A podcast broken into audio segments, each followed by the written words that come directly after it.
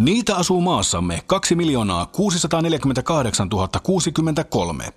Ne ovat noin 40-vuotiaita ja niiden lajityypillinen tunnusmerkki on keskimäärin 13,77 senttimetriä pitkä. Legendan mukaan ne ovat ujoja ja kömpelöitä, mutta pohjimmiltaan älykkäitä ja tunteellisia. Ärsytettyinä ne tosin saattavat olla äkkipikaisia ja arvaamattomiakin. Niiden suosikkiravinnon kerrotaan koostuvan suoleen pursotetusta lihasmassasta ja käytetyistä maltaista. Liikkumiseen ne käyttävät mieluiten neljää kumipyörää. Tervetuloa suomalaisen miehen seuraan. Minä olen suomalainen mies, te olette suomalainen mies, mutta miten kulttuurioliota nimeltä suomalainen mies tulisi tarkastella? No nämähän ovat sekä suomalainen että mies sellaisia valtavan epämääräisiä yleiskäsitteitä, niin että jos yhdistämme kaksi sekavaa yleiskäsitettä yhteen, niin siinä, siitä voi sitten kertoa mitä vaan. Ja varmaankin täytyy sitten lähteä jollain tavoin pohtimaan tätä molempia, niitä ele, molempia elementtejä, mutta mulla että no, te saatte sen päättää. Minusta tämä suomalaisuuden pohtiminen voisi olla ehkä mielekkäämpää tai antoisampaa kuin tämä miehuuden, ellei että keksi jotain hyvää kysymystä tästä miesaiheestakin. Mies, mie, mies on niin kuin itsestäänselvempi asia, että joo, tiedän olevani mies olen tiennyt sen hyvin pienestä pitäen. Ja se voidaan problematisoida, mutta se ei ole problematisoitunut samalla tavalla kuin suomalaisuus, jonka oppinen on minusta niin kuin ei ole itse, niin itsestäänselvä asia ollut, eikä ole.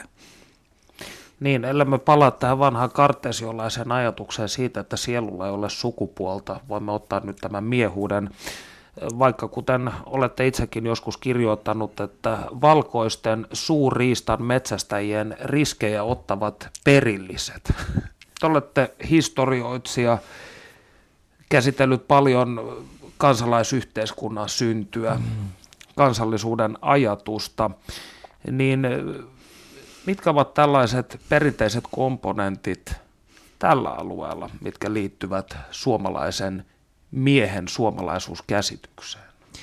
No mä olen opetuksessa ja noin usein äh, sanonut näin, että jos, jos siirrymme menneisyydessä jonnekin 1400-luvulle tai 1600-luvulle tai usein vielä 1800-luvulle ja kysymme niin kuin periaatteessa ihmiseltä, että kuka sinä olet tai kuka te olette, niin niin vastaus on, olisi silloin todennäköisimmin ensisijassa ollut, että olen kristitty. Että se on ollut asia, joka on ensimmäisenä opittu ja opetettu, joka on pidetty tärkeintä, joka on ollut kulttuurissa kaikkein tärkeintä ja määräävintä. No sitten seuraava positio tulee sitten se, että mm, alamaisuus, olen sen ja sen kuninkaan tai keisarin alamainen ja äh, sitoudun tähän äh, hallitsijaan ja lojaalisuuteen hallitsijaa kohtaan.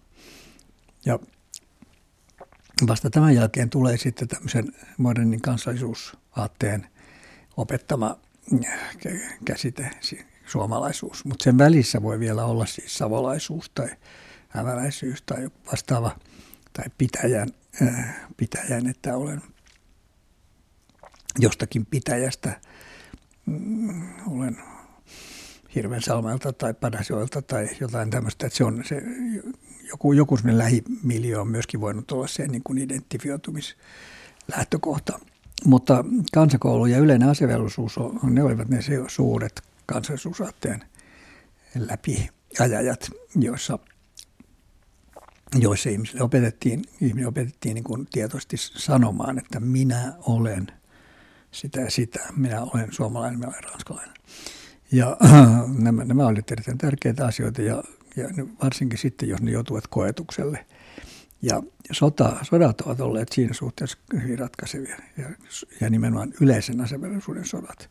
Siis silloin, jos sodat ovat niin palkka-armeija tai koskevat suhteellisen harvoja, niin, niin silloin tämä ideologinen puoli ei tule sieltä tavalla esiin. Mutta jos kaikkien miesten, kaikkien nuorten miesten on mentävä sotaan, niin se motivoidaan heille itselleen ja heidän perheelleen ja heidän äideilleen ja heidän morsiamilleen – sillä, että isänmaa kutsuu. Ja se isänmaa on silloin tämmöinen se ei ole enää pelkästään uskonnollinen tai hallitseva asia, se on laajempi käsite. Koskee Kaunis on kuolla joukkosi eessä.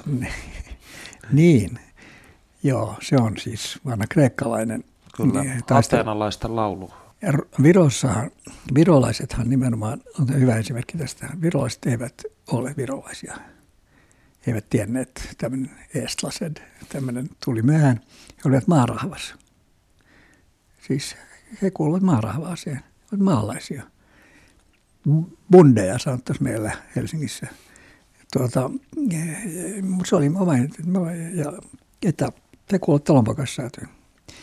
Ja se, siihen sisältyy kokonainen kulttuuri, juridinen asema, elinkeinoasema, kaikki muu että Virossa tämä on hyvin selvästi nähtävillä, koska siellä myöhäisiin aikoihin saakka esiintyi tämä, tämä, tämä maarahvas käsite identiteetti.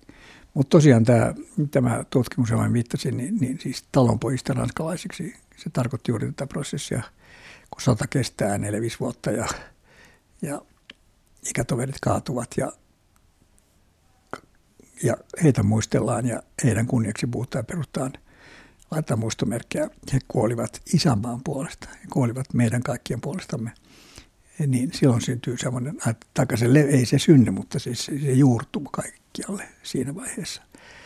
Että tämä on äh, tämmöinen moderni kansallisuustunne, joka, me nyt, joka meillä on tuttu, ja, äh, niin, niin se on 1800-luvulla syntynyt ja 1900-luvulla siis juurrutettu ja nimenomaan niin kuin sanoin, niin yleinen asevelvollisuus ja, ja kansakoulu on ollut ne tärkeimmät tekijät tässä näin. No nyt tietysti siis yleinen asevelvollisuus ja kansakoulu ei toimi niin kuin itsestään, vaan siellä on ideologit mukana. Siellä, joku siellä siinä järjestelmässä konkretisoi tai formuloi sen ideologian. Se formuloidaan symboleilla, lippu, mm. laulu, meidän rykmenttimme kunniamarssi – meidän maamme kansallislaulu, meidän lippumme. Ja, ja sit, nuoret ylioppilaathan siis opettivat kansalle, joo. että he ovat suomalaisia. Juuri niin. Ylioppilaat ja sitten ensin niin vapaaehtoisesti ja näin. Ja sitten saatiin tämä valtava kansakouluopettajien äh, valtava erittäin tärkeä joukko. Kansakouluopettajien äh, niin kuin panosta ei ole ollenkaan riittävästi tutkittu vielä – tässä, tässä kaikessa sekä tiedollisen että asenteellisen muovautumisen prosessissa. Mielenkiintoista, että Suomessa kansakoulujärjestelmä on ollut lojaalinen sekä valtiolle että kirkolle. Kansakouluopettaja on siellä soittanut murkoharmonia ja opettanut myös virret ja opettanut uskontoa ja opettanut uskollisuutta keisaria kohtaan ja sitten tasavallan orgaaneja kohtaan. Nykyäänkin niin, niin jo ihan päiväkodeissa lapset oppivat piirtämään Suomen lipun ja tietämään kuka on presidentti ja presidentin rouva. Kuuntelet suomalaista miestä. Eritoten suomalaisista miehistä puhutaan tällaisina yltiönationalistisina toimijoina. Onko tämä käsitys oikea vai väärä teidän mielestänne? minusta mielestä se on pikemminkin väärä kuin oikea.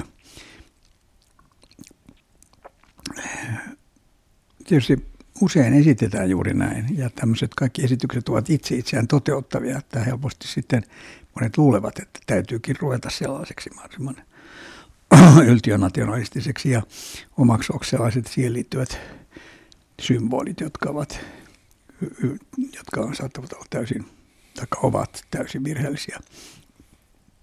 Koska,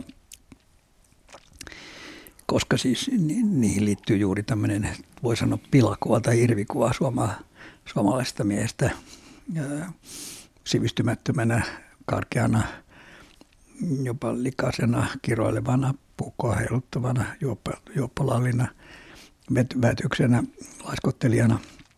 Ryssävihaisena. Ryssävihaisena, tied, tied, tietotaidoltaan heikko näin edespäin, mutta todellisuudessa tämä on tämmöistä insinöörikansaa tässä suomalaiset. Käytetään ollaan innostuneita autoista ja traktoreista ja tietokoneista ja kameroista ja enemmän kuin monessa muussa paikassa. Ja, ja taitavia ja kehittyneitä tällä alalla.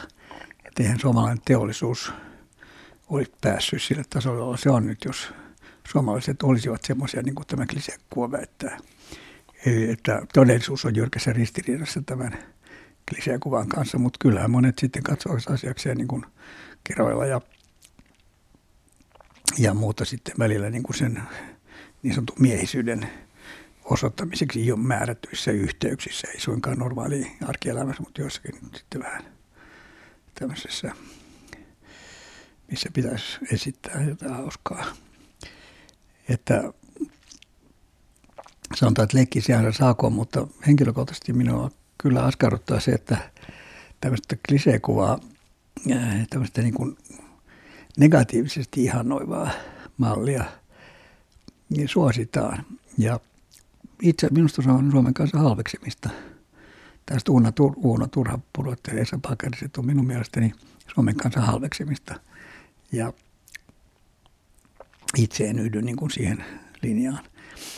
Suomalaiset ovat myöskin erittäin kielitaitoisia. Suomalaisten on pakko olla kielitaitoisia, koska suomen kielellä ei pärjää oikeastaan missään muualla.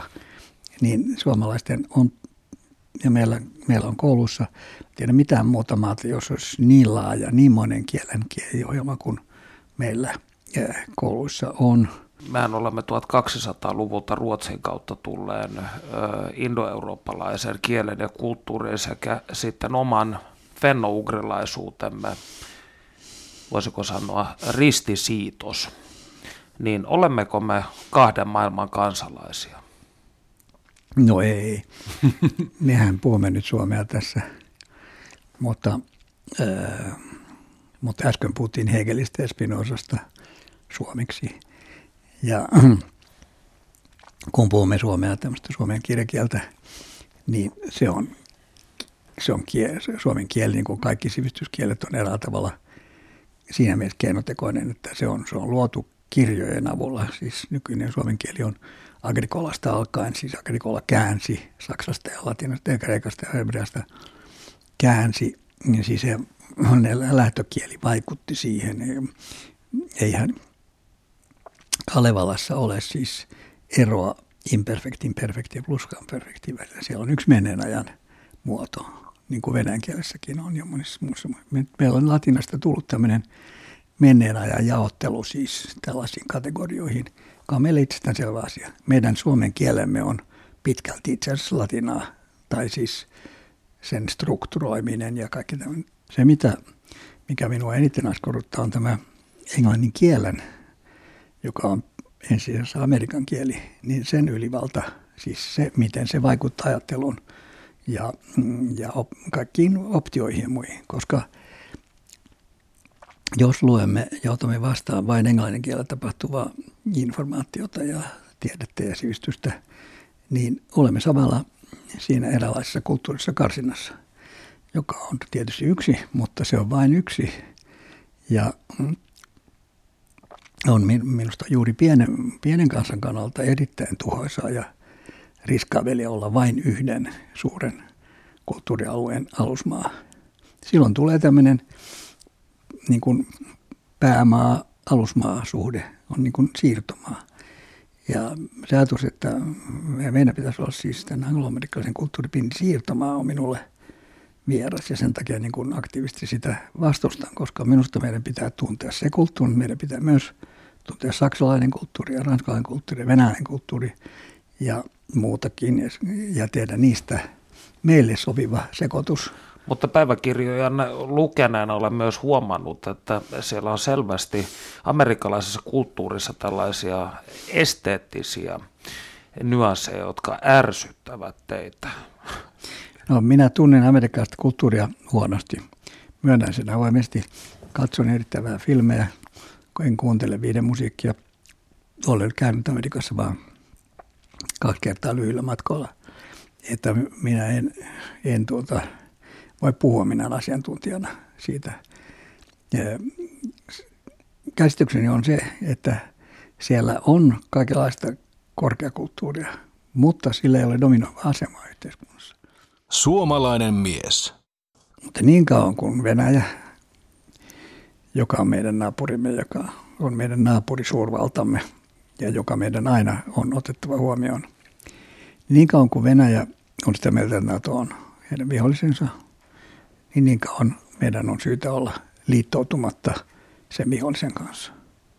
Et sitten jos NATO ja Venäjä, ää, jos Venäjäkin liittyy NATOon, ja, niin, niin me, me sitten sopii meidänkin liittyä. Taikka Venäjän ja NATOn välinen suhde muuten niin kuin ratkeaa sillä tavalla, että Venäjä ei enää pidä NATOa vihollisena – niin, niin silloin, mutta emme me pääse tästä maantieteellisestä paikasta minnekään, vaikka kuinka hyppäämme. Ja, ja, ja sen on tämän, niin kuin minun sukupolveni oppinut, että ei kannata lähteä uhittelemaan suurvaltaa, että sieltä joudutaan tulemaan niin kuin verissä päin takaisin. Meillä on pisin raja maailman suurimman valtion kanssa. Juuri niin. Ja tästä päästäänkin Aasinsillalla se, sellaisen kysymyksen, joka itseäni kiinnostaa. Kuinka vanha historiallinen ilmiö niin kutsuttu ryssäviha on?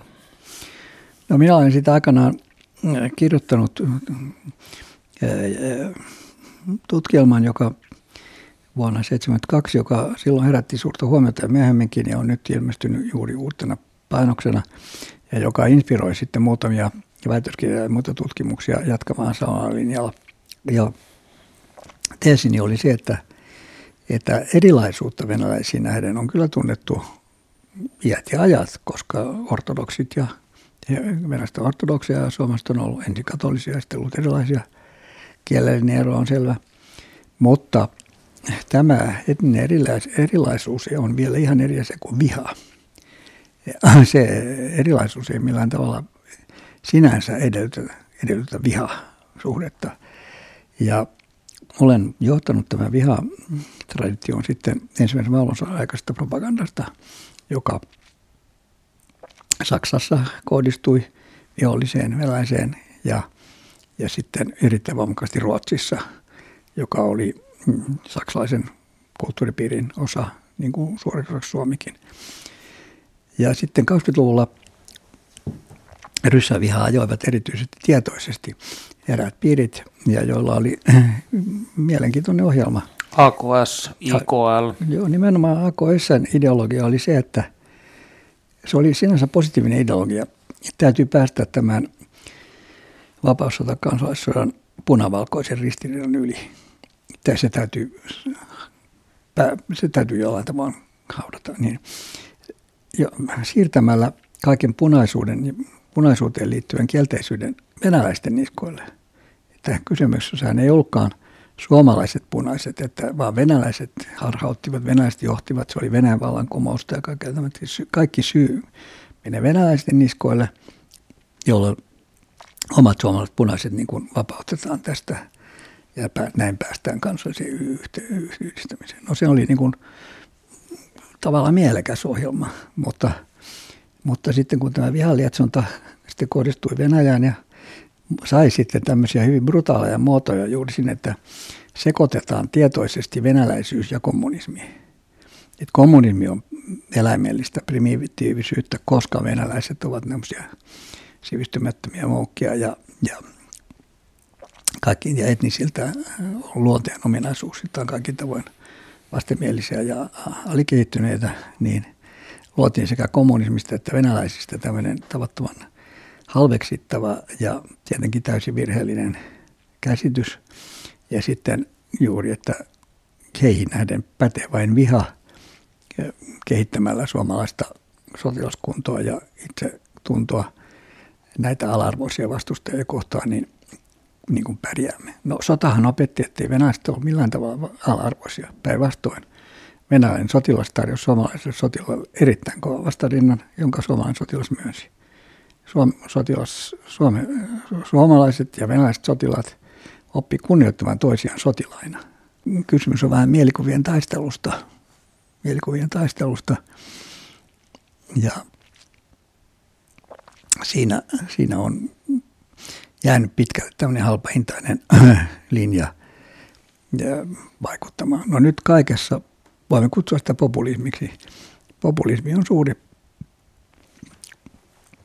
suuri niin kuin aatteellinen, aatteellinen linja, jonka idea on juuri, juuri yksinkertaistaa kaikki asiat ää, niin kuin ihan mielettömyyksiin. Tehdä kaikista asioista niin, niin simpeleitä kuin mahdollista, niin kuin siihen uskoen, etteikö kansa pystyisi itse ajattelemaan yhtään sen pitemmälle kuin mitä. Eikö populismiin myös yhtenä komponenttina kuulu tämä, että ei tarjota ratkaisuja, mutta syyllistetään, voisiko sanoa, vallitsevaa poliittista eliittiä. Joo. Tai siksi tulkittua. Nimenomaan, ja nimenomaan, ja silloin kaivetaan ensin niin kuin kaikki, kaikenlaiset sosiaalisen kateuden ja mm, siis, koska todellisuus, sosiaalinen todellisuus, aatteellinen todellisuus on aina monimutkaista. Se on, se on aina, aina löytyy, aina löytyy semmoinen pahan, pahaa symbolisoiva kerrostuma tai piirre tai muuta. Ja siis se, se voidaan sitten yleistää ja, ja ja, ja aha, sen yleistyksen varjolla luoda sitten tässä kielteisiä, kielteisiä tunteita. Miksi tarvitaan kielteisiä tunteita? No sitä varten juuri, että me, jotka emme ole sitä ja sitä, sitä niin me olemme niin paljon parempia. Kuuntelet suomalaista miestä. Päiväkirjoissanne kirjoititte, että valtiosta on tullut liian objektiivinen. Tiet pidetään kunnossa ja sosiaalihuolto toimii, mutta identiteetti on haihtunut olemattomiin.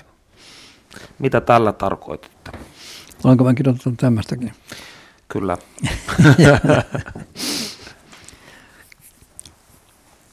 no tämä liittyy siis tähän ideaan, että pitäisin moraalia, moraalia tai etiikkaa niin kuin semmoisena kehkeisenä asioina, jotka pitäisi olla jatkuvasti esillä. Että, että pyrkisimme, mm, niin kuin, että siinä minussa meidän filosofimme ovat ovat mm, niin kuin pettäneet roolinsa siinä juuri, että näitä valtiotaide- ja moraalifilosofian peruskysymyksiä ei riittävästi tuoda esille ja opeteta meitä kaikkia ajattelemaan niiden kautta, että mitä on hyvyys, oikeus, kauneus, totuus mm, niin kuin suhteessa minuun itseeni. Mä en tarkoita jotakin tieteellistä totuutta, joka joka muodollisin perustein on oikeastaan väärin, vaan, vaan sitä, että mi, miten minä koen totuuden ja miten se, miten se, mitä velvoituksia se asettaa minulle. Siis ihmisen itsetuntemusta lisäävää pohdiskelua. Niin, niin.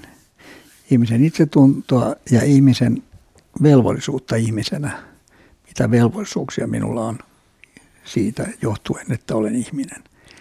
Ja Tämän tapaisten, siis tämmö, tämmöisessä mielestäni ei saisi, valtionkaan ei pitäisi olla sillä tavalla objektiivinen, etteikö se koululaitoksen ja, ja kaikenlaisten muiden eh, toimenpiteiden avulla voisi edistää sitä, että nämä asiat olisivat esillä positiivisena, eikä siis vain se, että ei saa tehdä sitä sitä, tai että jos tekee sitä, niin, sitä, niin häpäisee itsensä ja tulee julkisen – julkisen leimaamisen kohteeksi, vaan positiivisen asia, että mitä kukin voi tehdä mm, tai miten kukin voi toimillaan olemassaolollaan olla muille iloksi ja hyödyksi.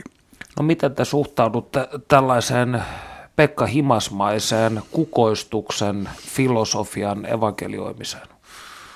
No se ei niin sanotusti pure. Mutta Olen se... yrittänyt, yrittänyt punnertaa läpi semmoisen kirjan, joka oli erittäin ohut, mutta kyllä se otti koville sen. Mikä siinä otti koville? No, mitä minä sanoisin, kun, kun en jaksanut syventyä siihen siis niin paljon, että minusta oli pinnallinen, suorastaan naivi ja, ja, ja sen piti päätyä johonkin suosituksiin, mutta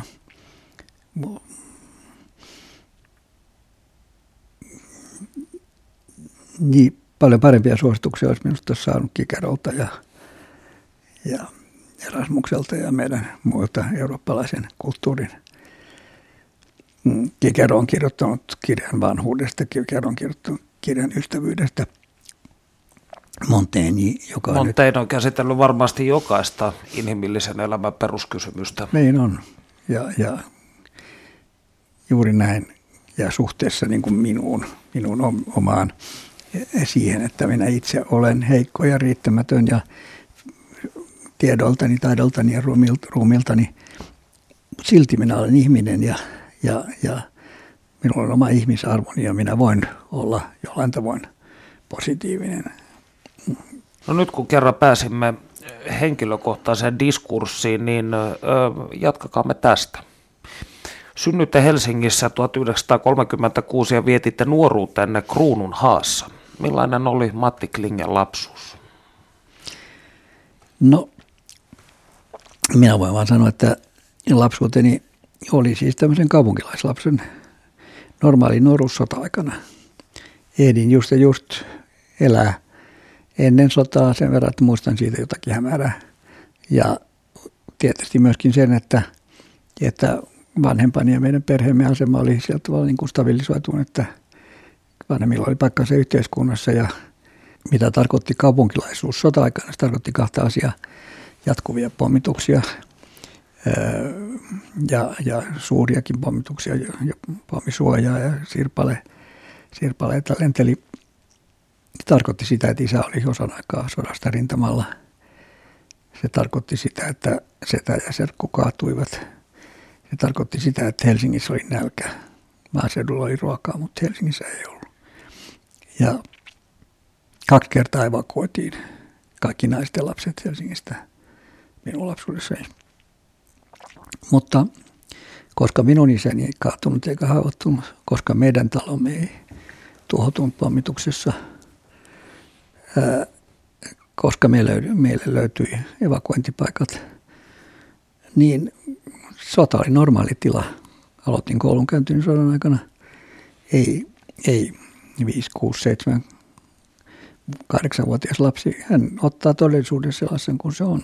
Sota oli normaali tila minun lapsuudessani. Ja sitten oli sotan jälkeinen tila, joka tunnettiin pitkään pulakauden nimellä, joka oli aluksi sen nälkä ja pienet ruoka-annokset jatkuivat.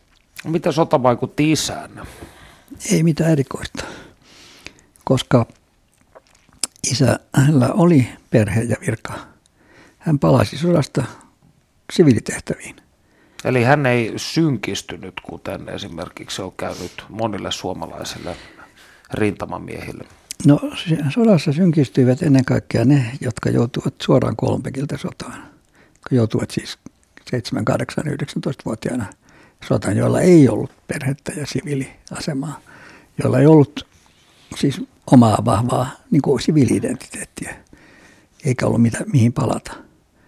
Heihin sota teki lähtemättömän vaikutuksen ja he ovat sitten eläneet pitempään kuin muut jääneet kertomaan. He, ovat, he ylläpitävät näitä veteraanit, tätä veteraanikulttia ja muuta. Suomalainen mies. Miksi sitten alun perin päädyitte akateemiselle uralle? No ei se ole mikään ähm, tietoinen pyrkimys sen takia, että, että äh, yliopistoelämä minun nuoruussani oli aika eksklusiivista siinä mielessä, että ei ollut humanistisella alueella vielä assistenttivirkoja ja apulaisprofessorivirkoja tai muuta tämmöisiä tutkijatohtoreita tai muuta, mitä nykyään on. Että oli vain professoreita ja dosentteja ja Suomessa oli oikeastaan vain yksi yliopisto. Turussa oli kyllä kaksi pientä yksityisyliopistoa, niistä paljon tiedetty. Ja yhdessä yliopistossa oli nyt hyvin niin kuin nykyisten katsoen pieni määrä professoreita, niin että, että meillä oli koulussakin opettajan suolassa normaalissa jossain dosentteja, joiden piti olla oppikoulopettajina opettaa jotakin, mikä ei ehkä niitä kiinnostanut ollenkaan, koska ei ollut muuta mahdollisuutta. Mutta minut tavallaan niin kuin vedettiin, mulle tarjottiin sitten se, semmoisia tutkimustehtäviä ja tilaisuuksia, jotka, joiden parissa saadoin sitten sekä kasvaa ja kehittyä tutkijana että myöskin tulla toimeen tutkijana. Ja, ja nuoruudessa niin sitten perustettiin Suomen Akatemia. Sitä ei ole tulemassa silloin, kun valmistuin maisteriksi, mutta se perustettiin sitten ja, ja siellä oli sitten tässä tutkijan toimia, jo, jo, jollaisen sitten noin 30-vuotiaana onnistuin saamaankin, tai 30 kaksivuotiaana jo, niin tuota, sitä ennen olin ollut tämmöisen palkattuna tutkijana jo aikaisemmin niin tutkimusassistenttien tapaisena. Silloin kova nuoruuden mm, prässi, koska oli hurjat äh, suoritusvaatimukset, niin niissä tutkijan toimissa, missä minä olin, niin tuli myös hankittua semmoinen pätevyys varhain, akateeminen professoripätevyys varhain ja sen jälkeen sitten saatoin kieltäytyä kun minulle tarvittiin paikka ulkoministeriössä ja kustannusalalla, niin että en ottanut niitä vastaan, koska tämä akateeminen karjeri tuntui mahdolliselta ja asetin sen ensisijalle, koska se tarjosi sellaisen vapauden, jota muut elämän mahdollisuudet eivät olisi tarjonneet. No, te olette esseisti ja historioitsija, mutta ennen kaikkea sen alkiojoukon jäsen, jota kutsutaan humanisteiksi. Matti Klinge, mikä on humanistin tehtävä Suomessa vuonna 2012? No humanisti sanahan tarkoittaa siis, äh, tarkoittaa siis ihmisen tutkijaa ja, ja, ja ihmisen ja inhimillisyyden, siis humaniteetin, humanisuuden tutkijaa ja, ja niiden ja, ja on tavallaan tämmöinen klassinen kysymys, että onko tällaisen tutkijan – myöskin itse oltava, itse tulkittava olevansa niin kuin vain suhtauduttava vain objektiivisesti tähän tutkimusaiheeseensa vai pitääkö hän olla niin kuin sanotaan taisteleva humanisti. Se oli meillä tämmöinen Suomessakin tunnettu kirja nimeltään juuri tämä taisteleva humanismi. Eli siis, että pitääkö tämmöisen humanist, humanisten asioiden ja ihmisen liittyvien asioiden tutkia myöskin pyrkiä vaikuttamaan omassa elämässään ja omassa yhteiskunnassaan niiden tavoitteiden hyväksi, jota, joihin hän on tutustunut tässä paneutuessaan menneiden aikojen ja nykyaikojen ajattelijoiden ja toimijoiden. Siis vaikkapa tällainen Noam Chomsky-tyyppinen hahmo. No niin kuin Noam Chomsky on esimerkki ja Ranskassa se kuuluu nimenomaan asiaan, että, että niin sanotut intellektuellit mm, ovat aktiivisia poliittisten puolueiden jäseniä ja, ja kirjoittavat tutkimustensa rinnalla ää, pieniä kirjaisia pamfletteja. Sitä minäkin teen, kun minä tutkimusteni rinnalla kirjoitan tämmöistä vuosittaista päiväkirjaa, jossa on myös kannanottoja. Siis siellä on jotka heijastavat minun päiväkirjan, niin heijastavat sitä, mitä on kiinno, mistä, mikä minua kiinnostaa kirjoista ja matkoista, mitä olen kokenut, lukenut. 13 osaa on tullut nyt, eikö näin 14, ole? joo. 14. Niin tuota, mutta, mutta tämä kiinnostusten valinta on tarkoitus, tarkoitukseni on niin kuin ehdottaa toisille, että kiinnostaisiko tämä teitäkin ja olisiko nämä asiat, joita nostan esiin, niin olisiko niillä relevanssia – meille. No sitten vaihtelee suuresti tämä, että miten pitkälle siinä osallistumis menee. Meneekö mukaan politiikkaan? Pyrkiikö, pyrkiikö vaikuttamaan sanomalehtien kautta? Pyrkiikö vaikuttamaan puhujana, estelmöitsijänä, runoilijana? Mikä, millä, millä tavalla. Puhutaan puolueen jäsenkirjasta, puoluekurista, Joo. tällaisista asioista, jotka Joo. selvästi... Ne on vaikeita intellektuellille. Mm. Ne on erittäin vaikeita intellektuellille ja sen takia esimerkiksi minä en ole koskaan liittynyt minkään puolueeseen, enkä ole, enkä ole ollut aktiivisessa politiikassa muuten kuin kun olen kyllä ollut siis kyllä poliittisesti jollain tavoin aktiivinen niin nuoresta alkaen ja sitten aikanaan olin kaksi kertaa presidentin valitsijamiehenä presidentti Koivistoa valittaessa, että olemme niin kuin tämmöisessä tarvittaessa niin kuin astunut politiikkaan, mutta ei pitkäaikaisesti jatkuvasti, jolloin tulevat juuri nämä puoluekurin teemat esiin. Ja jokainen ymmärtää, että tietysti täytyy olla jonkinlaista Eduskuntakaan voi, esimerkiksi eduskuntakaan voi kokoontua pelkästään niin kuin vapaasti ajattelevasta intellektuaalista, jotka on, on niin kuin liittoutuvat milloin mitenkin, niin siitä ei tule johdonmukaisuutta. Mutta silti on oma, niin kuin, tämmöisen intellektuaalisen oman tunnon kannalta vaikeaa alistua siihen puolue, puoluekuriin. Ja Mä oon niin joskus että mä voisin kirjoittaa pienet pamfletit, miksi en kannata kokoomusta, miksi en kannata sosiaalidemokraatteja, miksi en kannata ruotsalaisen koska jokaisesta löytyy niin kuin semmoisia piirteitä, joita on mulle vaikea hyväksyä, vaikka jokaista löytyy myös semmoisia piirteitä, joita kannatan. Mm. Että mm, nämä, ei, nämä eivät ole ongelmattomia asioita. Ja meillä ei ole oikein sitä traditiota tämmöisestä niin sanotusti vapaasti leijuvista intellektuelleista jo siitäkin syystä, että nykyään ei ole oikein foorumeita. Aikaisemmin saatoin kirjoittaa aika usein sanomalehtiin, mutta nykyään sanomat eivät halua julkaista toimitusten ulkopuolisten eh, artikkeleita kovin mielellään tai juuri lainkaan. Et mä olen ollut niin kolumnistina ja tämmöisessä hommissa, mutta – Nykyään sitä mahdollisuutta ei oikein ole, tai on rajoitetusti. Tämä minun päiväkirja sarjani on sen kompensaatiota. Kuuntelet suomalaista miestä. No oikein tiedä, mitä se todellisuus sitten on. Tuota, muutonko minä, jos minä menen esimerkiksi, teen täällä jotain kotitöitä tai menen kauppaan ostamaan jogurttia ja tomaattia, niin muutunko minä jotenkin sitten niin kuin todemmaksi. todemmaksi.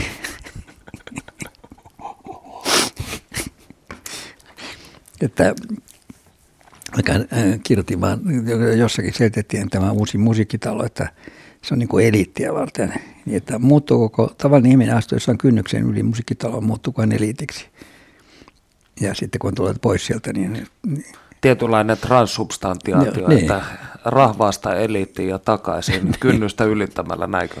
Niin, näinkö se on. On totta, on totta että käyn, käyn ja käymme vaimoni kanssa usein erilaisilla kutsulla, koska meitä on kutsuttu. Eli siis aloite on jonkun toisen, joka on haluaa tavata meidät. Ja yleisperiaatteemme on ollut se, että, että me aina mennään kun kutsutaan. Että on kohteliasta mennä kun kutsutaan. Ja erityisesti pidän arvossa, jos ylioppilasjärjestöt ja nuorisojärjestöt kutsuvat edelleenkin, niin kuin kutsuvat edelleenkin, niin, niin, niin se on arvokasta ja hienoa. Että jos he haluavat piiriinsä, nuorten piiriinsä tämmöisen vanhuksen, niin sehän on hienoa. Että, että sen takia minusta siis kutsuilla käyminen ja kaikenlainen sosiaalinen elämä – sekä tulla kutsutuksi että tietysti myös kutsua itse, niin ihmisten pitää olla tekemistä toistensa kanssa. Et se, että jos kaikki vaan istuvat omassa mökissä ovi on kiinni, niin eihän se ole ihan tila. Kun viittasitte tuossa aiemmin ikäänne, niin miten te suhtaudutte vanhenemiseen? No tänään mä luin Helsingin Sanomista haastattelun Pentti Linkolasta, vanhasta ystävästä Pentti Linkolasta, joka tätä nyt 80 ja, ja hän sanoi, että hän, hän tuntee nyt juuri tulleensa keski-ikään, että, että tässä on että ehkä tässä keski kriisissä nyt, keski-iän kriisissä. No, koska minä olen siis no, fyysisesti terve, terve niin, niin en, en näe mitään syytä niin kuin – Mun ei tarvitse omistaa tälle mitään erikoisia, erikoista ajattelua tälle. Elän niin kauan kuin elän ja mm, kaiket, voin varmuudella sanoa, että elämä päättyy joskus, mutta niin sitä päättyy kaikkien muidenkin kohdalla. Että minä pidän sitä niin kuin onnellisen tilanteena, että, että niin kauan kuin sekä intellektuaalisesti että fyysisesti tunnen olevani hyvissä voimissa ja terve, niin minun ei tarvitse omistaa tälle asialle paljonkaan niin kuin, murhetta. Mitä teille, Matti Klinge, tulee mieleen sanaparista suomalainen mies?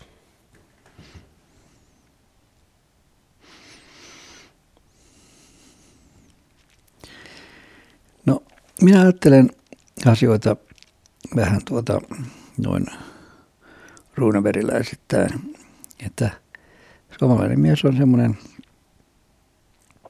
jonkalaisen, jonka, jonkalainen Männikki Stoolin tarinoissa kuvataan. Hän yrittää, hän on tai hän yrittää olla roomalainen sotilas, uskollinen, peränantamaton